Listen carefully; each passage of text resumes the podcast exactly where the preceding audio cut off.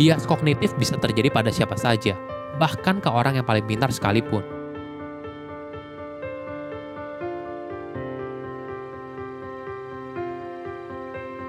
Halo semuanya, nama saya Michael.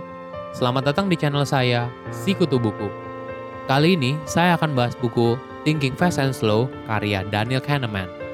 Kita terbiasa untuk terlalu yakin ketika mengambil keputusan. Tanpa sadar, ternyata kita membuat keputusan yang salah. Dengan latar belakang sebagai peraih penghargaan Nobel, Kahneman akan membantu kita untuk membuat keputusan yang lebih tepat dengan memahami cara kerja otak dalam mengambil keputusan. Thinking Fast and Slow dibuka dengan penjelasan yang menarik. Dua sistem, satu otak. Kahneman menjelaskan, di otak kita terdapat dua sistem, sistem satu dan sistem dua. Sistem satu, pikiran cepat. Di sistem satu, semua keputusan terjadi sangat cepat, intuitif, naluriah, hampir seperti otomatis. Seperti contoh, dua tambah dua berapa? Siapa nama ibu kandungmu? Sedangkan di sistem dua, pikiran lambat, semua terjadi secara rasional dan penuh perhitungan. Kita menggunakan sistem dua saat melakukan analisa, problem solving, dan memecahkan hal-hal yang rumit.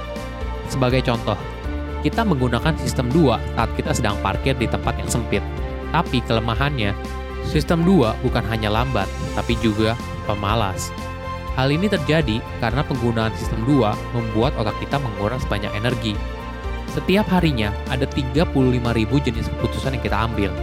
Hampir semua keputusan itu kita buat berdasarkan sistem satu. Apabila ada masalah muncul, sistem satu akan memberikan informasi kepada sistem dua. Kemudian, sistem dua akan berusaha memecahkannya. Nah, masalah muncul saat kita memutuskan hal yang penting dengan sistem satu.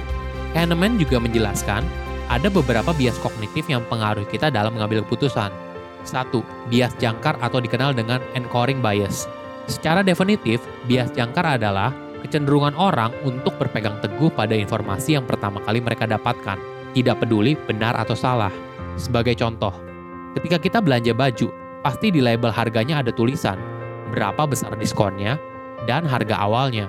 Harga awalnya merupakan bias jangkar, dan digunakan oleh penjual baju untuk membuat kita merasa untung, karena kita mendapat harga yang lebih murah. Kedua, loss aversion.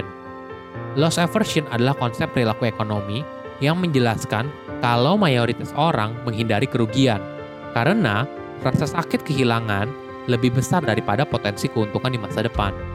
Sebagai contoh, kita akan lebih kesal kehilangan uang sepuluh juta daripada rasa senang ketika dapat uang sepuluh juta. Kahneman bilang kalau rasa sakit itu dua kali lebih besar daripada rasa senang. Contoh lain, ketika kita lagi belanja online, kemudian ada tulisan, sisa satu produk lagi. Pasti kita akan buru-buru membelinya, karena kita takut kehilangan kesempatan untuk membeli produk tersebut. Ketiga, framing effect.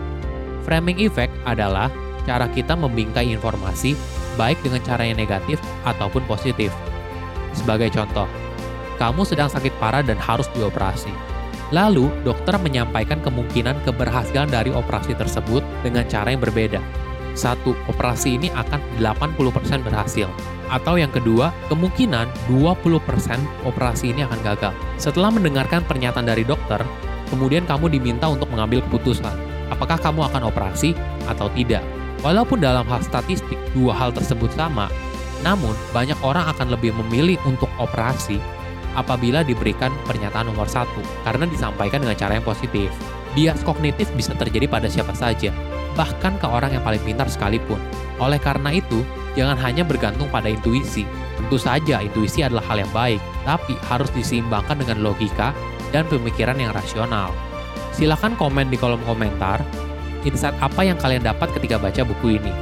Selain itu, komen juga, mau buku apa lagi yang saya review di video berikutnya. Saya undur diri. Jangan lupa subscribe channel YouTube Sikutu Buku untuk versi animasinya. Bye-bye.